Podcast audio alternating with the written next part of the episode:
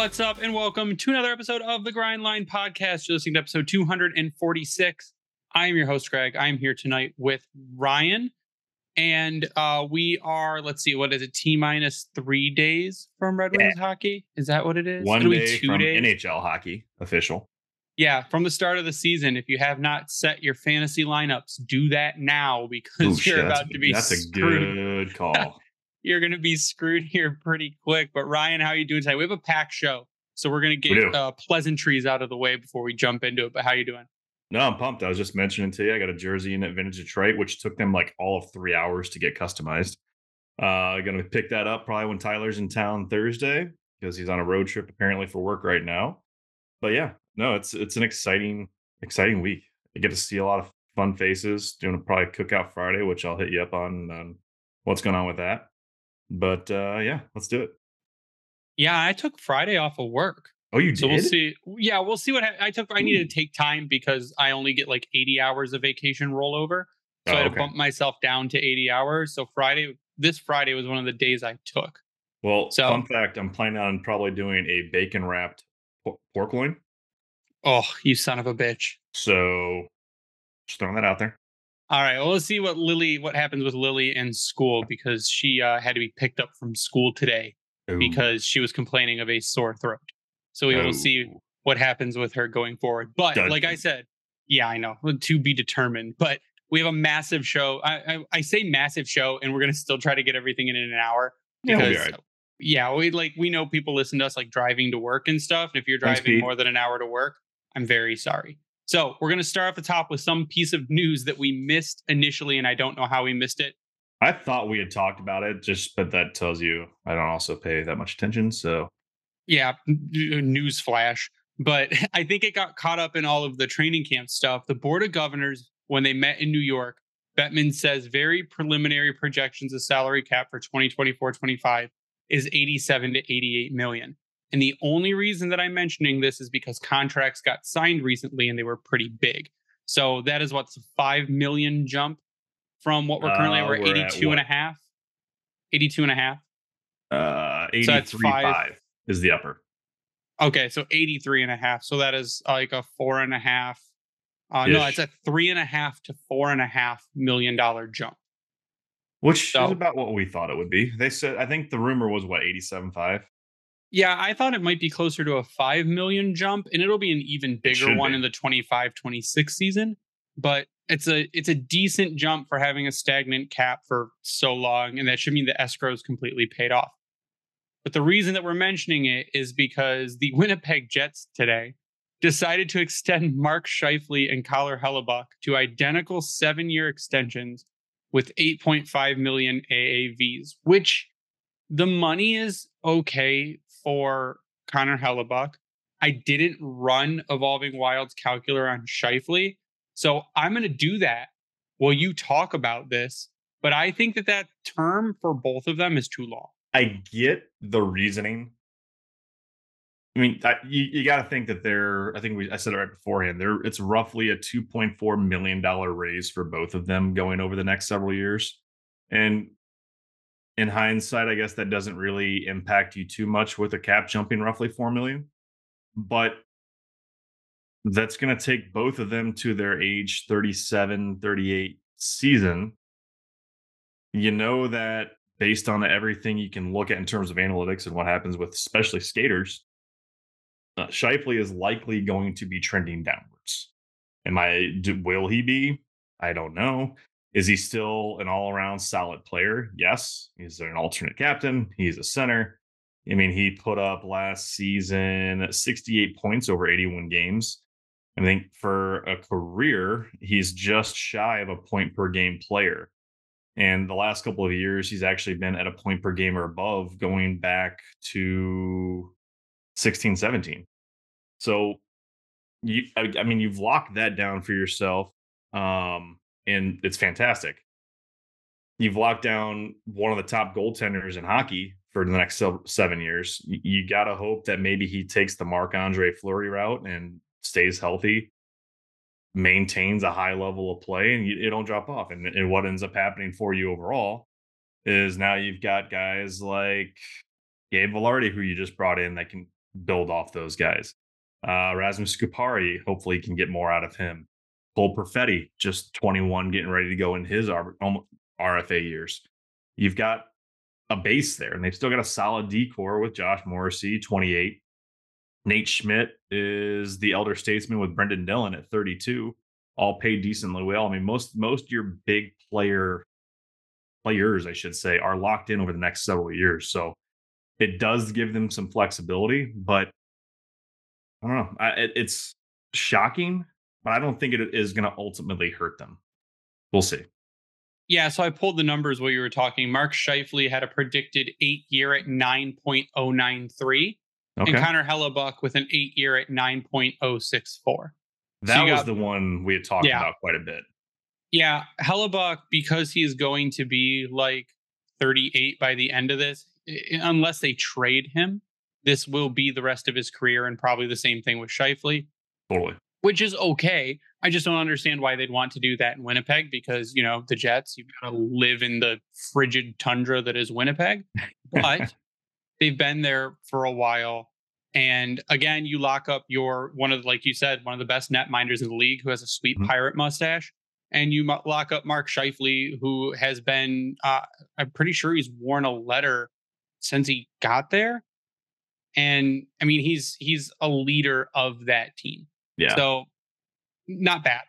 I mean, the big thing with Hellebuyck, you look at him, and Scheifele's been there as well during this. I mean, Hellebuyck's led them in his eight years of actually having stats with this team to five different playoff appearances. Now, that hasn't meant all the greatest things. They had one year where they got, where did they get in 17, 18? I don't have that pulled up exactly, but I mean, you're banking on that to continue at this point. I mean, they've got a team that seems to always kind of be there in terms of playoff contention or, or not playoff, but Stanley Cup contention. So if that's what you can have moving forward, you're set. I mean, you look at his save percentage since 2015 16, his lowest save percentage year was a 907 in 16 17. Now, you j- translate to the playoffs. Last year was his worst year by far with an 886 but he's he translates his solid regular season performance into the playoffs. So if you've got a team, especially if you can bring in some additional young talent, I'm not saying that it's a stretch, but they could probably make something happen there. And plus, you got young guys like Colby Barlow, Brad Lambert, Chaz Lucius, all on ELCs, and they're not currently. They're I think they're AHL and junior, but Barlow got sent back to juniors. So they've got some young, solid forwards out there. So it's it, long term. This could actually probably work out pretty well for him.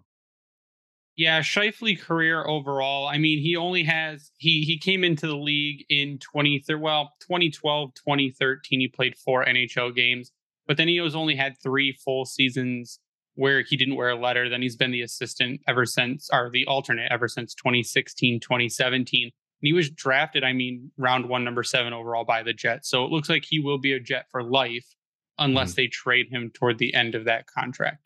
Yeah. Another big signing in the NHL today Buffalo Sabres inked Huge. Rasmus Dahlin to an eight year, $11 million contract, which is an absolute For reference, monster. he's making 6 million right now. Yeah, it's it's an absolute monster contract, but Dahlin is turning out to be one of the better defensemen in the league. I'd say he's probably top 10 right now. And it's the offensive numbers, I think, that really gets the contract that high. I'd say if his yeah. offense wasn't that high, you wouldn't see an $11 million price tag, which to me kind of sucks because the purpose of a defenseman is to play defense, like mm-hmm. to stop the puck from going in the net. And he can do that.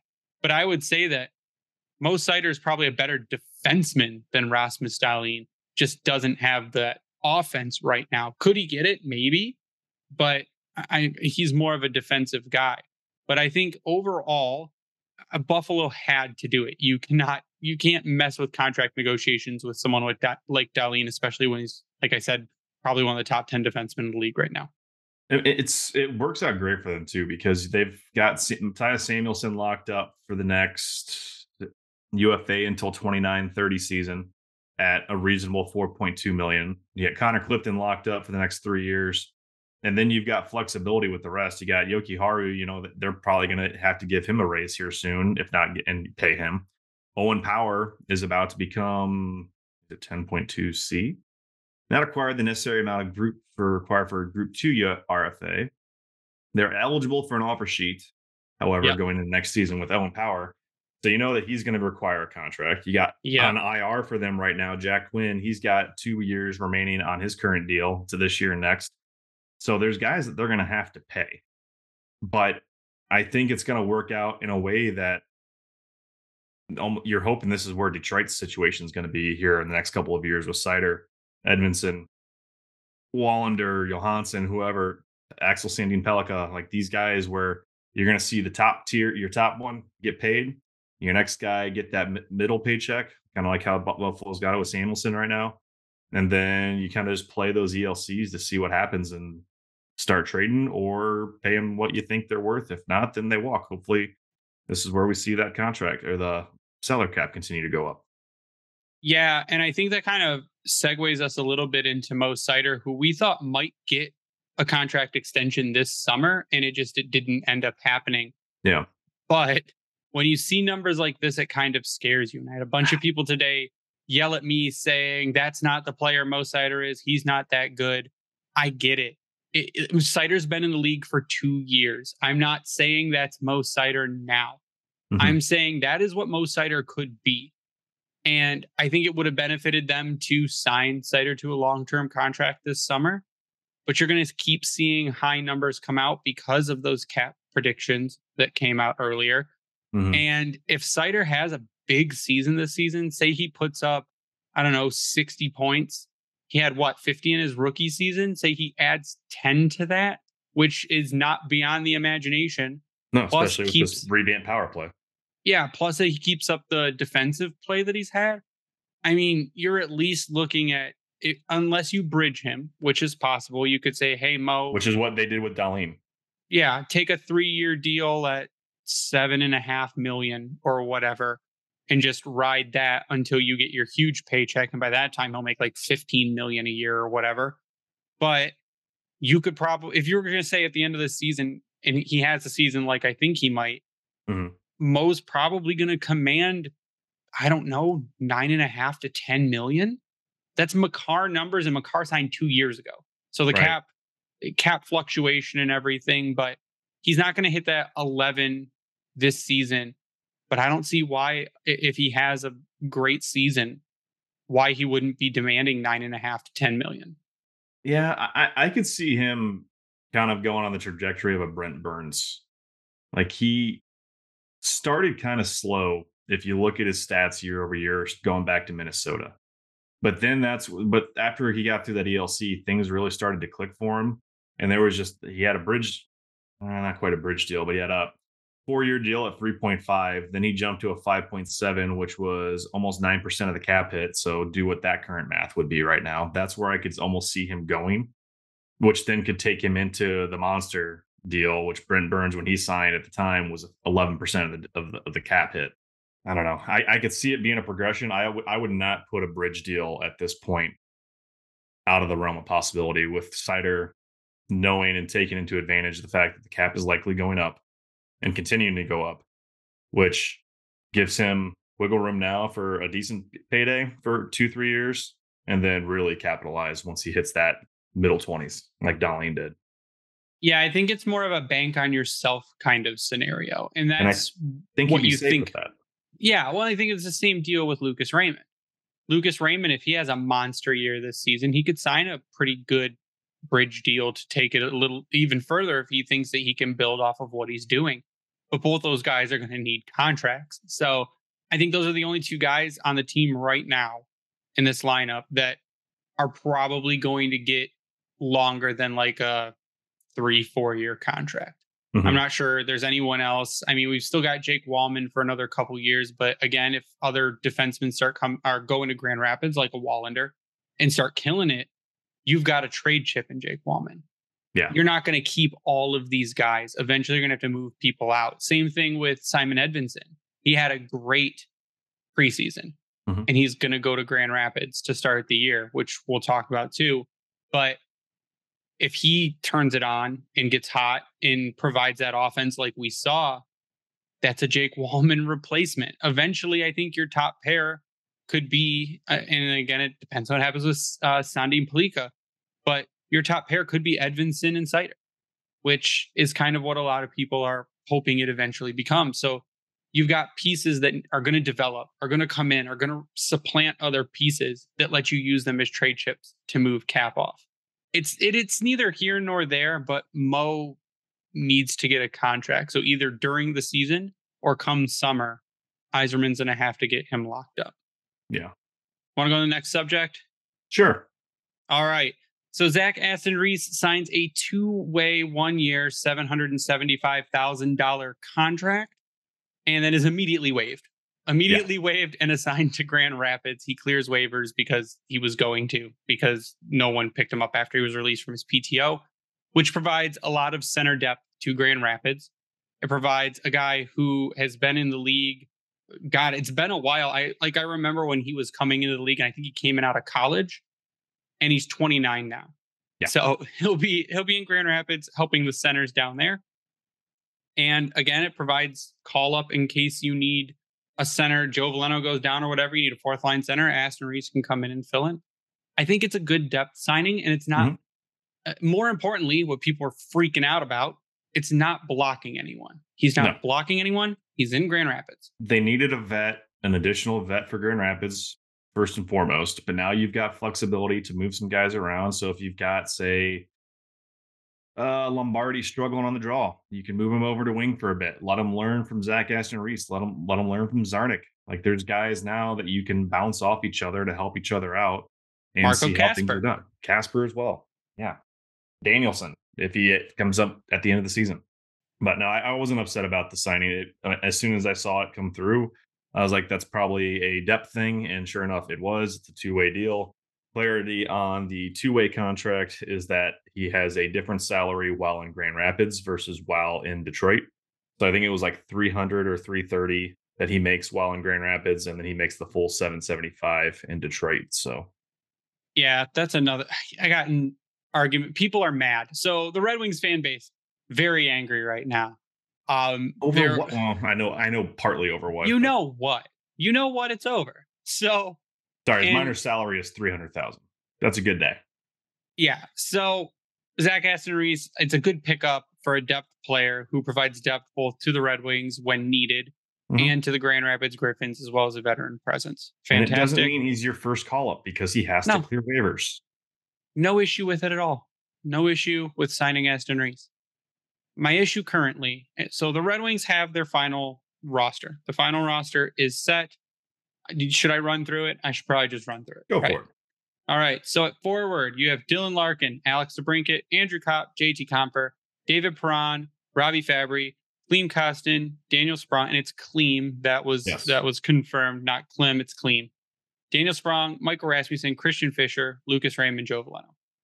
On defense, you have Ben Chiarot, Shane Gostisbehere, Justin Holl, Jake Walman, Olli Maatta, Jeff Petry, Mort Seider. You're carrying Ville Husso, James Reimer, and Alex Lyon. That leaves you with a 12, 7, and 3. 12 forwards, 7 defensemen, 3 goalies. Names and notable omissions. People who did not make the team right now, like game one, they're not on the roster. Jonathan Berggren, not on the roster, which people flip the fuck out about. Simon Edvinsson, not on the roster. Elmer Soderblom, not on the roster. It was like the last three that were remaining because Nate Danielson was sent back to Brandon, which we yeah. knew we knew was going to happen. It was either get nine games or go to Brandon, and there was no reason to take play away from someone else to put him in. Now we only have twelve forwards, so we could have, but there's it's neither here nor there. Let him go develop. Stop freaking out about Berggren. People Stop freaking uh, out about Danielson. I mean, I would say that eh, what's better? Berggren playing fourth line minutes or possibly being a healthy scratch, or playing top line minutes in Grand Rapids? What's better? According to Derek Lalonde, uh, the latter. Yeah. So Lalonde was asked about it. He said his message to Berggren was just keep doing things to make you an everyday NHL type guy. It makes more sense to have him playing consistently in the AHL than possibly sitting in the NHL, which makes a ton of sense. Then people started to argue with me about money. They said, wow, he makes only $70,000 in the AHL, which I think is actually true. Um, I think he only makes seventy thousand dollars in the AHL because he's on an ELC. But Oh yeah, like- minor salary is seventy grand. Ew. yeah, yeah, they're like he's going to resent the team, and if I was him, I'd hate him. I'd hate them, and I'm go- going into contract negotiations, and I'm going to be pissed off. I'm like, it's part of the business.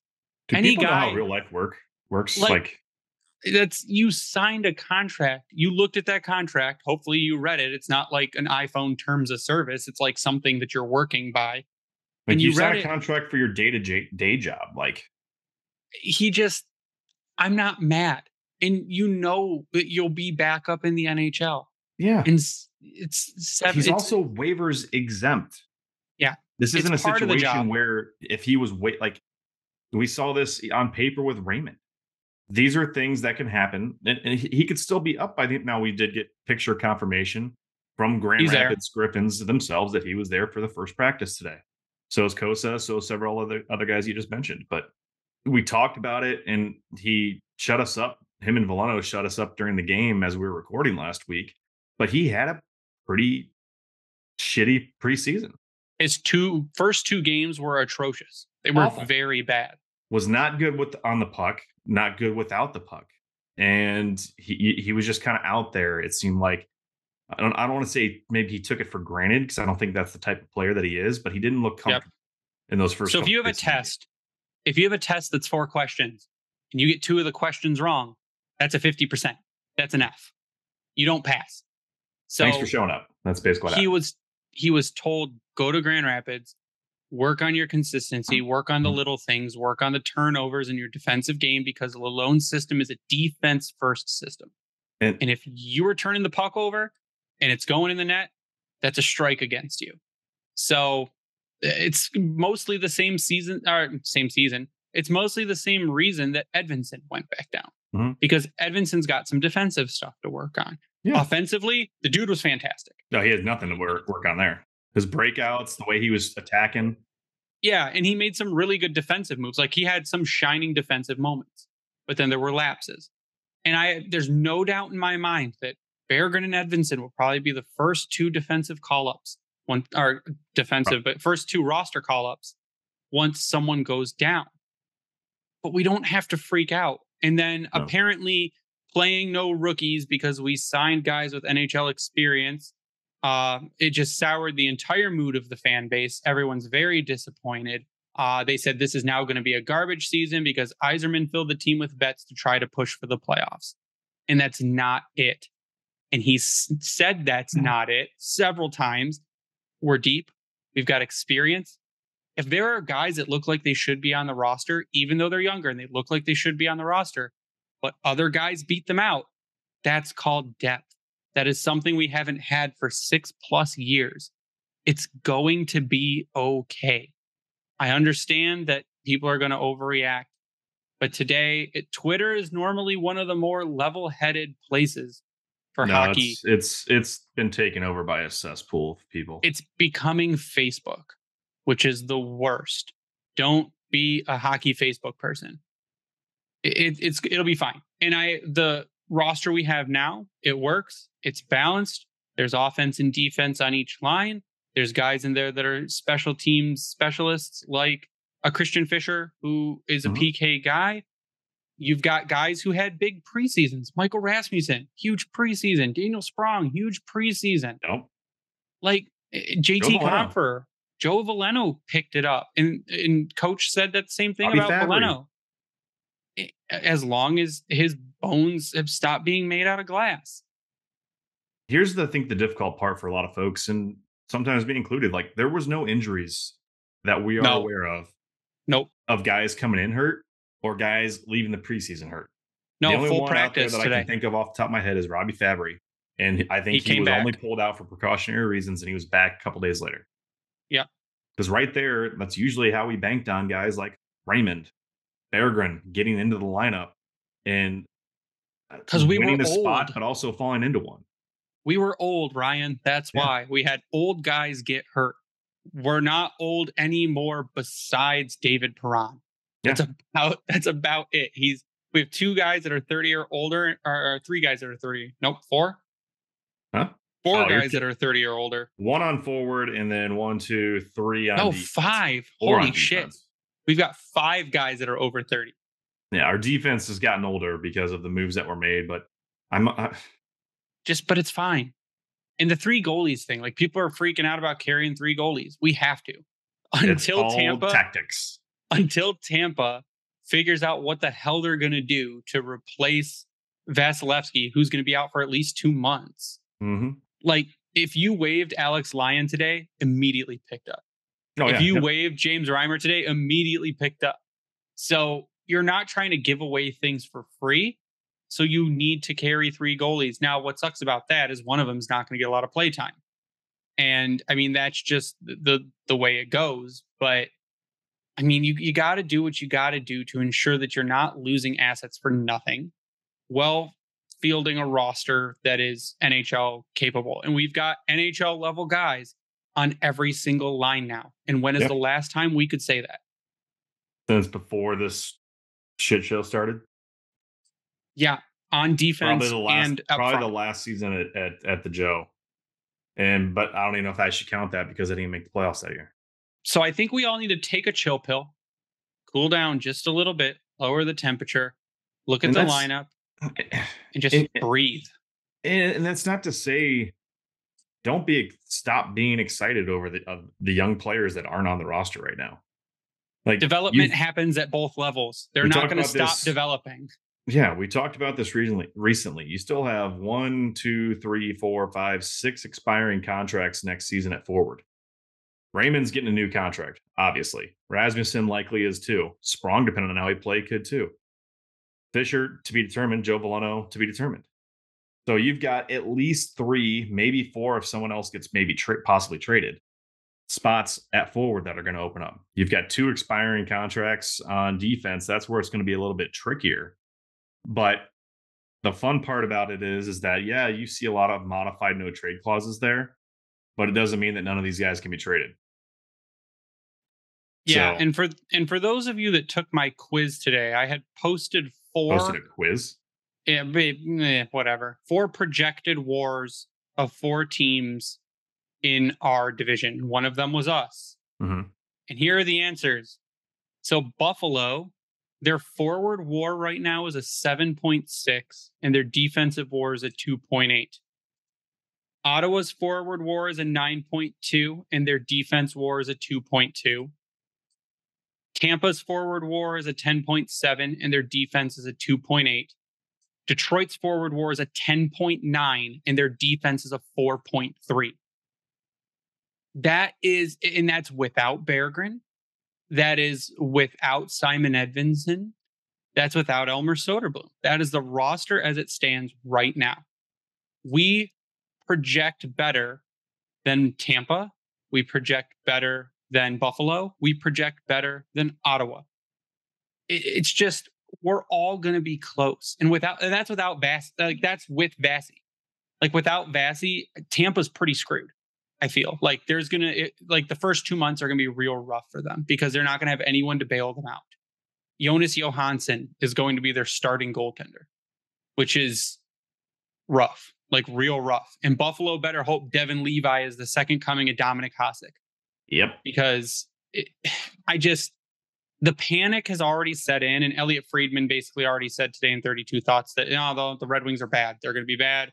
They're not going to be better than Ottawa. They're not going to be better than Buffalo. They'll they'll just be better than Montreal, which is like saying that the Pee Wee hockey team down the street is going to be better than Montreal. I mean, they've got nothing. They're tanking the season. So let's again take a step back, look at the roster, look at it on paper, look at what happened in preseason, the individual guys. The team is better. The team is mm-hmm. balanced. Newsy likes the team. Uh, we also got news that Ville Husso is going to be the starting goalie on Thursday's game. Malone says they anticipate him to carry most of the weight of the starter this season. Which is Like no we said, surprise. No, if they can take 10 games off him, great. Take 10 games off of him, let him rest, let him compose himself, not get hurt, and just lighten the workload because this will be his second full season as a starter. Mhm. Ryan, before we go to break, when we come back and we talk about the lines at practice and going forward into game one, do you have anything to say? Just calm down. Like we haven't played a game yet. This is a completely different roster from last season. Like there's got everyone's healthy. Big win.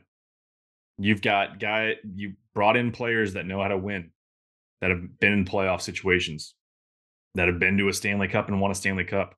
You brought in one of the top goal scorers over the last five seasons in Alex DeBrincat. Let's see how it goes. Like they're scoring goals in the preseason. I get it, it's preseason. But we see, we do tend to see that translate pretty well in terms of how things can go in the regular season. I, am a little bit worried about that top line, but we'll touch on that here in a minute.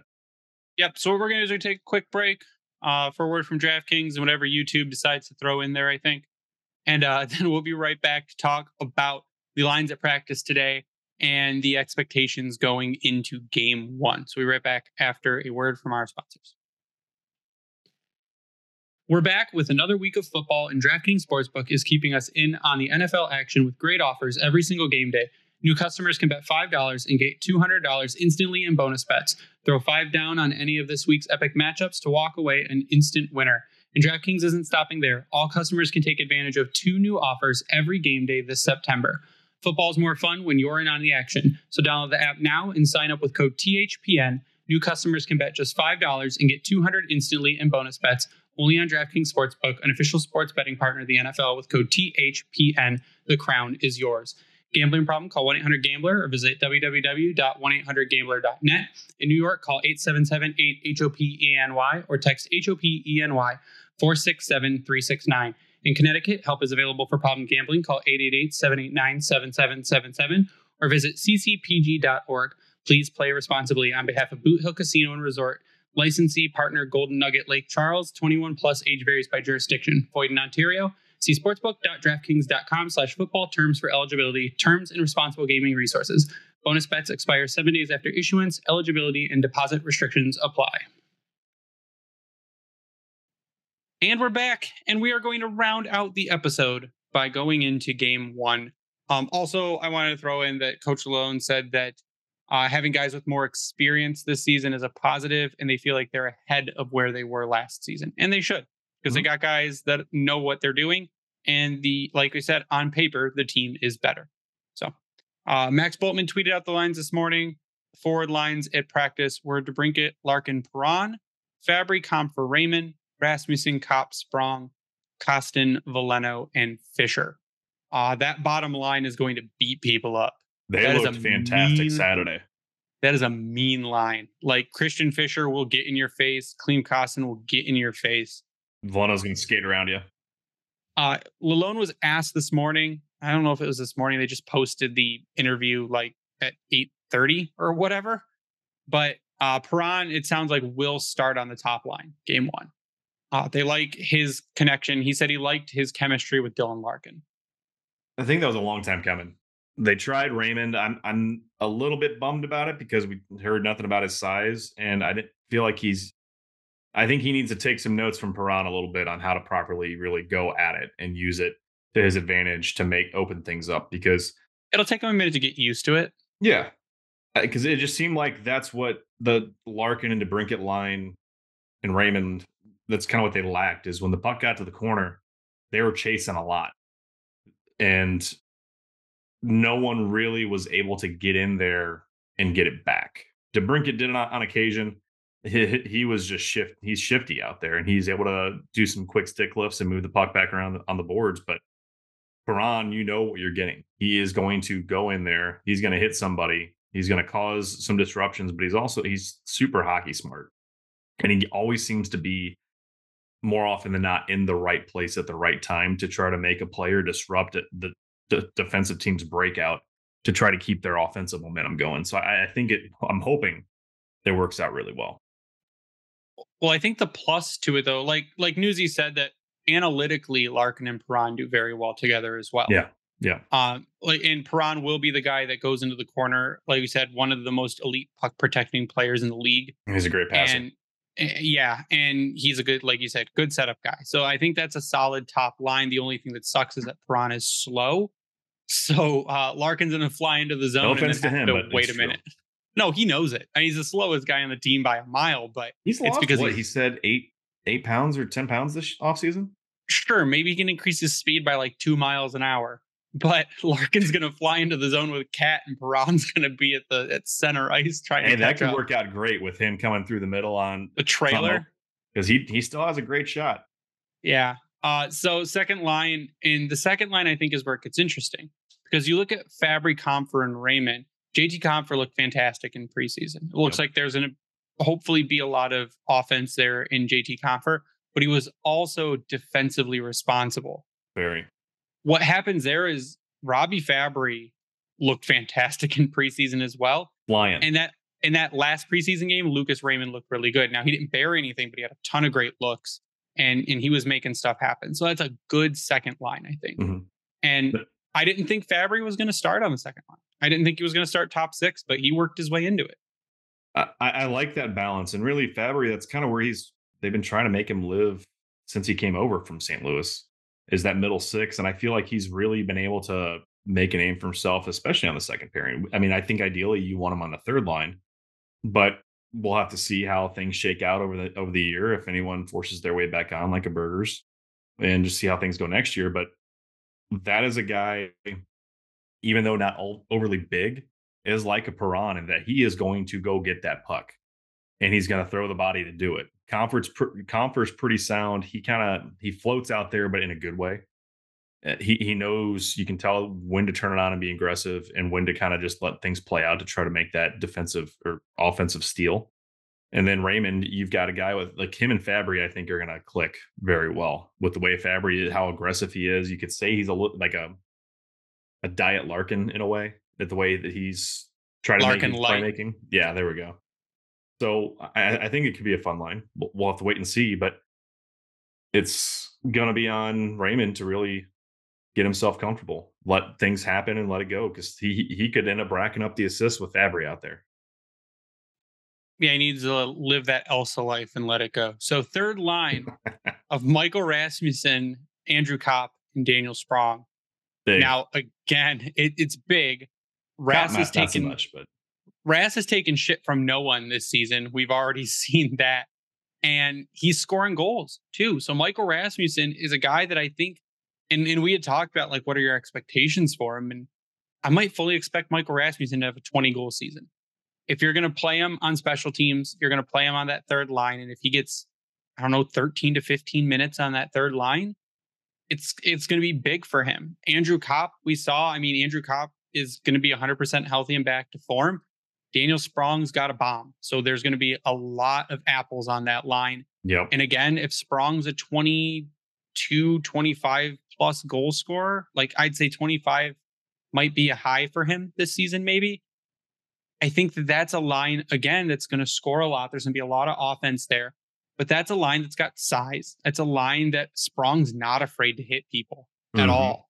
So they'll keep beat you up, they'll take your lunch money. He's only six feet tall. He plays like he's about six five. He looks huge. He's the ice. bulky. He's Yeah. a bulky dude. So no, I, I think that could be a really fun and difficult line to play against. Like you look at how this bottom six is kind of set up. Everyone can skate, and everyone will put the body on you. Maybe not so much Copp, um, but that's not necessarily a bad thing because if you got your center going in there throwing the body nonstop, I mean, who knows what could happen. You become a defensive liability. Yeah. So, but you know that Raz is going to go in there. You know that Sprong is going to go in there. And Sprong, I think he's like a floating striker in soccer. Like he is at all points of the ice and he has free reign, but he covers down on his area still very well. He's, I'm excited to see how they end up utilizing him, especially when it comes to the power play unit, because they had a beautiful set play where whoever was at center just got it back. Sprong was able to tip it out to the point on defense, and Sprong just kind of dropped back and split the defense for a one timer goal. Like the shots there, you put him and Raz together because Raz, I think we've started to see more playmaking come from him. And now you add Copp to the mix. This could be a pretty damn good producing line for you guys. Yeah, you put Rasmussen right in front of the net, put his ass in the goalie's face. Mhm. You have Copp, who's a great facilitator, and you got Sprong with the bomb. That's like a perfect third line. And We those know- are guys that are all going to play above third line ability. And we know Raz hasn't lost that magic in front when he's tight in front of the net from Yep. going back to juniors. So yeah, that could work out great. Yeah, I think that in, a pinch that could function as a second line. Honestly, they're they'll play above. They'll play like those are mid, all mid six guys, and we've seen Rasmussen play on the top line without any issues. So. Yeah. It's, it's an exciting you're you're looking at a an opportunity maybe down the line where when you do move a guy like Nate Danielson in or you move a guy like Marco Kasparin, Copp's going to slide to the wing, which is okay as well because he's a good facilitator, and then you don't have to worry about defense there. Yeah, we saw that but, already this preseason with yeah, with Danielson in particular with Copp. Yeah, solid third line. Uh, mm-hmm. Fourth line of Kostin, Veleno, Fischer, like we said, that's the beat you up line. Um, Veleno turned it on in preseason. Hopefully, he can consistently do that because what we need is goals from Veleno. We need offense from Veleno. We already know he's pretty responsibly defensively. We need the goal scoring. And we saw it. We saw the offense come alive in preseason. He just needs to carry that in and do it consistently. And Newsy said the same thing. You want Joe Veleno, who plays the first part of the year, to play the entire year because that's a Veleno that you thought you were getting. Now, is Veleno destined to be a fourth line player? He's probably destined to be bottom six. But yeah. if he can be a bottom six guy that gets you 15 goals, and he gets you maybe 25 assists and he plays responsible fourth line center that's that's good that's better than what he's been doing this this fourth line and we've talked about it quite a bit reminds me of what you see with Vegas a fourth line that can score but they're also going to hit the shit out of you and right now on depth charts for cap friendly it's Carrier, Nick Waugh, and Keegan Kolesar but you look at their size of 6'2, 6'4, 6'2. And then you look at Detroit's current fourth line of 6'3, 6'1, 6'2. So guys that are bit that have some size to them, not only just height, but weight. Veleno's yep. actually the only one under 200 out of all these people that I just highlighted. That's going to be the biggest one is that, as Lalonde always says, how can these guys be hard to play against? What can they do defensively without the puck to make your life hell. And this line, we even saw that. I get it. The lines that we saw for Toronto the other night were mostly majority AHL players, not that great. But when this line was on the ice, for one, they got a goal. And for two, they suffocated Toronto in what I was able to watch when they were on the ice. That is what you hope to see from them going into the season. And I think that's part of the reason why we see right now Berggren is one of those guys. And I mean, you could slot a Soderblom onto here if he ups his defensive potential. Berggren right now, I don't think would work on this line. No, and you don't want him playing fourth mm-hmm. line. He's he's no. this is your grinder line, is what it is. Yeah, and they're, they're going to make life hell. They're going to hit you. They're going to skate all over you. Are they going to always control the puck? Probably not. But when they do, they can still be dangerous enough, dangerous yep. enough to do something with it, as we've seen, as we saw. They can move it. So now I mean, this is a line that if they're out there against the top line somehow against New Jersey on Thursday night, you're not going to be overly concerned because you know what Fischer can do. We've seen that already from his past and what he prides himself on as being a defensive forward. Veleno, we know that that's part of his blood. Kostin, to be seen from what we understand of him, but I think that he'll be able to bring that edge. If, if, if they're putting pressure on, getting wearing down the opposition, boom. Now you bring on DeBrincat and Larkin. That could be that could lead to goals. You know, it's it's possible. Not saying it's I mean it's easier said than done, but that's what you hope for with a fourth line like this. Yeah, plus Kostin's going to punch you in the mouth. I mean, yep, he got he got real mad a few times, like very mad. Where I'm surprised he didn't jump out of the box and go right back to fight because it was it was getting pretty intense. And he's a guy who when we talked about him when they signed him is he's got really good finishing numbers. Like he can put the puck in the net given the opportunity to do so. So yep. that's a line that could also provide some offense. That's what we talked about just having depth and having pieces both defensively and offensively up and down the lineup to make a complete team. As to where if you look at a Buffalo, it's a glass cannon type situation. All their forwards or most of their forwards are really good offensively, but are terrible defensively. And if they have a bad offensive night, they're going to get their shit kicked in, is what's going to end up happening. So you want, like we talked about Vegas, you build the top to bottom, even lines that can all chip in offensively and defensively, and you build a yeah. complete team. And we don't have the superstars. absolutely. But Vegas, like we said, you got Eichel, who I mean, not a superstar, but an elite level player. If DeBrincat goes back to a 40 goal guy, that's an elite player right there. You got Dylan Larkin. Dylan Larkin, who people love to say Larkin's not an elite player. Stats will tell you otherwise. Dylan Larkin is a very, very, very good center. And maybe you'll call him borderline elite or whatever. But Dylan Larkin and Alex DeBrincat can lead this team. And then you just unless something goes horribly wrong, Dylan Larkin is still arguably a top line center. Absolutely. Uh, you want to run through defensive pairings? We all know Walman Seider. I mean, that's yep. that's it. I actually didn't see the defensive pairings for today, so this will be new to me right now. Yeah, you're blocked by Ansar, so uh, oh, second, second pairing that I I hate. Uh, ben Chiarot and Jeff Petry. I think they're maybe banking on the fact that they played together in Montreal, but it's not a good thing to bank on. No, I don't want even the way Ben Chiarot looked, even though he had a goal, which might have been a mistake, still didn't look good in preseason.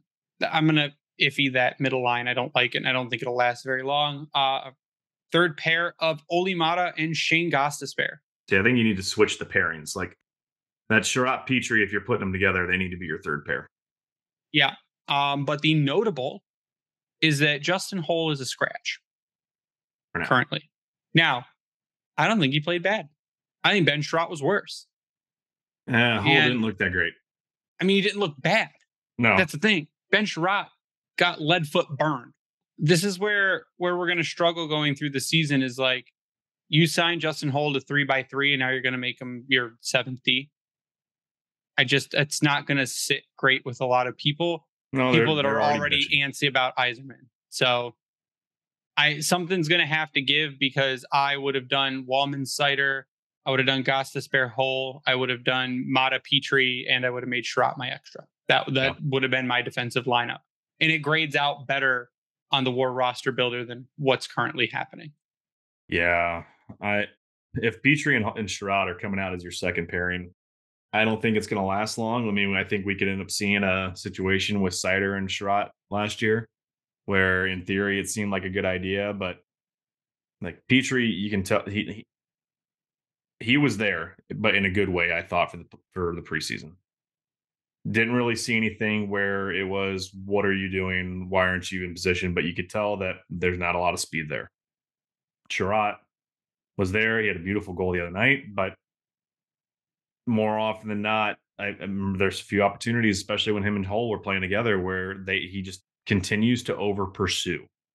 Yeah, and it leaves someone wide open almost every single time. Yep. So I maybe in this uh, situation, Petry's going to be is your more stay at home type guy, and that lets Chiarot kind of go be a mercenary out there. But I don't know, it scares me. I think Maatta and Ghost that's going to be a fun pair, but I'm a little surprised that with Holl out, like now you've got a double lefty third pairing. But I mean, I'm, I don't know. I think Maatta. The reason I really like the Maatta Ghost pairing is it reminds me of Maatta with Hronek. Yeah. And those two together were fantastic. And I think uh, Gostisbehere is very similar style of play to Filip Hronek. And I think this could really be beneficial. I mean, it could turn Ghost into a trade chip. It could just make him be a driving force to us putting pucks in the net. I don't know. Either way, I think that could be a solid. We have two out of three solid pairings, in my opinion. What I worry about that second pair, the Chiarot Petry pair, is the speed. Yes, there's none. There's none. There's negative speed there. It's like they're skating backwards, which uh, uh I guess Chiarot's isn't awful. I, I'll, I'll give him a little bit there, but because he overplays more often than not, he's gonna get eliminates caught. any ability to get back.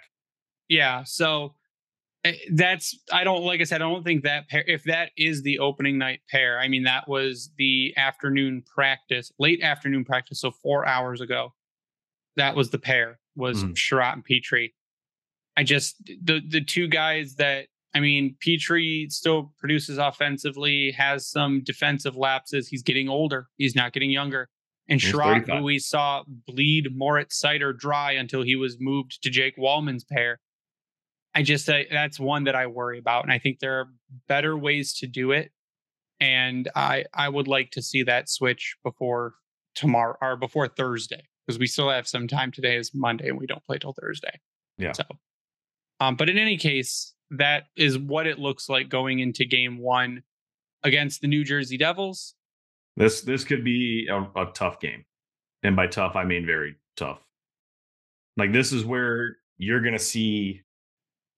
It, this, this is going to be the only downfall I think for how this roster is built for Detroit right now is very two way minded in terms of a lot of most of the forwards on this team. The offensive production, like a lot of guys are sound, yes, but you're not getting attacked or you're not attacking with what New Jersey has with Meier, Hughes, Bratt, Hischier, Palat, Tyler Toffoli. Like there is Alexander Holtz, Dawson Mercer. There is some dangerous puck controlling forwards on this New Jersey team. And it's going to be a hell of a first game. But Vegas, uh, Vegas doesn't agree, Ryan. Uh, the Red Wings right now are plus two ten on the money line to beat the New Jersey Devils. So um, plus bad. Plus is bad, but not as bad as I thought it would be. Fair. Okay. I, it's so right now the Devils are minus 258. I thought it would be like a plus 500 because, like we said, the the Devils are a really good team, but the margin they are yeah, a wagon. The margin is not as big as I thought it was going to be. So Vegas, Fair. Vegas is hot on the uh hot on the Devils, but not as cool on the Red Wings as I thought they were going to be. Oh. But we have hockey on Thursday, and we will be there. Like we said, we will be oh, at yeah. the home opener. I still need to get parking, but we will be at the home opener. Oh, yeah. See, I plan on trying to be down there early enough to be at Harry's. So you you have season tickets, don't you? Yeah, but you still have to pay separate for parking, which it's actually not cheaper to buy them through them. I thought you got parking with season tickets. No, you oh, to. Buy, it's completely separate. That's stupid. Yeah. Well, anyways, we will be there and we take our big Twitter family picture in front of the team store. But if you'd like to say hi to us, reach out to us and let us know. Reach out on Twitter. We're on Blue Sky. We're on Threads. We're everywhere. Fuck so is Blue Sky? Blue Sky. Uh, so Jack, who sold uh, Twitter to the uh, Elon Musk, uh, made a new app called Blue Sky. That's basically Twitter. So he's like making it again. That's what he's doing, and it's cool. So uh, you need an invite. We've got some invites. You need a Blue Sky invite. Let us know. But we're on Blue Sky. Okay. So yeah, hit us up. Let us know if you're going to be there and if you want to say hi and get a picture and put it on social media. You bringing stuff to give stuff. out? Um, maybe. I got to see if I got stickers left. We'll see. Uh, but yeah, final thoughts, Ryan. Final thoughts. Red Wings hockey, real Red Wings hockey, is a couple days away. I think actually Tyler will be here. Yeah, game's Thursday. Tyler's going to be here Thursday with his dad and his buddy. I think B Case is coming into town Thursday to stay the night as well. So we're gonna have a party to watch the Wings game Thursday night, unless we go out and watch it somewhere. Um, so that'll be fun. Uh, but yeah, no, it's uh, let's calm down a little bit, take a deep breath, enjoy what's about to take place. Hopefully, they don't shoot the bed out the gate because hey, if they do suck coming out starting out the gate, a lot of people's wishes are going to get answered and they're going to have a lot of there's going to be some roster changes that'll likely happen and some of these young guys might end up making their way right in very quickly. We'll see what happens but either way it's exciting. I like the way this roster is looking going into the start of the season and i just hope that they stay healthy. So uh, on that note let's go red wings already around 33 yeah uh ditto.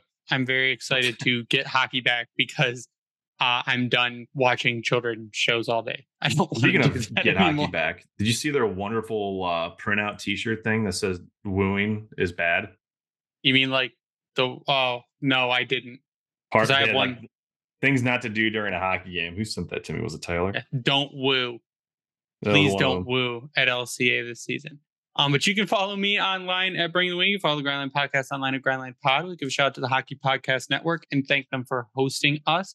We also give a shout out to Vintage Detroit, which is the only place you should get your Detroit jerseys from and worked on. If you use the promo code GRINDLINE on Bring Hockey Back, you'll get 12%. Use that same promo code on Howie's Hockey Tape, you get 10%. You can check out our merch on redbubble.com by searching the grind line, and you can sub to us on YouTube and turn on the notifications because uh, some crazy stuff might end up happening between now and opening night. Or the beginning of the season, there will just be some smaller updates that I'll end up doing and throwing up on YouTube when they do happen. Um, but that's going to do it for us tonight. So for Ryan, I am Greg. You stay classy, Hockeytown.